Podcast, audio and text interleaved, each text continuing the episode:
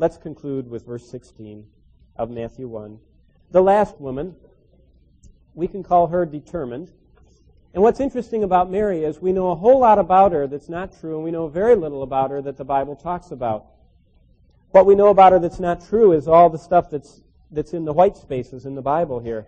In fact, books and books have been written about Mary, and none of it's in the Bible. What is in the Bible? Well, here's very quickly what's in the Scripture. Mary was born a normal sinner. There's nothing in the Bible that says Mary was anything else than just like you and me. She was a very normal sinner. She comes to faith in the true God. She quotes from the Old Testament and talks about the fact that God lifted her up out of the ash heap, out of the dunghill, and she looked on God as her Savior. Now, rather than listening to a bunch of writers, let's listen to her own words in the Word of God. As she acknowledges her lostness, as she comes to faith in God and becomes a quiet, determined woman who wants to know God's Word and obey it. What does she do? Well, she falls in love, which is very noble. She meets an angel, which is very notable.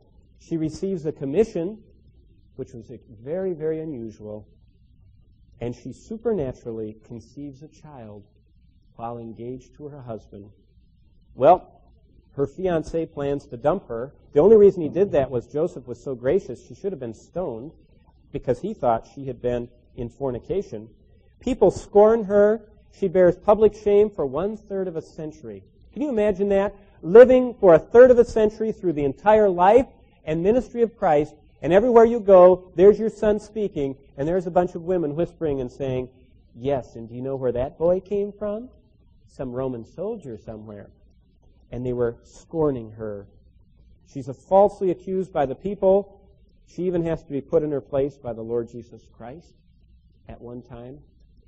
And she is continually saddened because her own children did not believe what she believed about God's promise of Christ coming.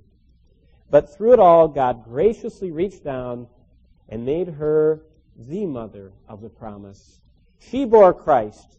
She partook of grace. She said, Oh God, my Savior, as Luke puts it.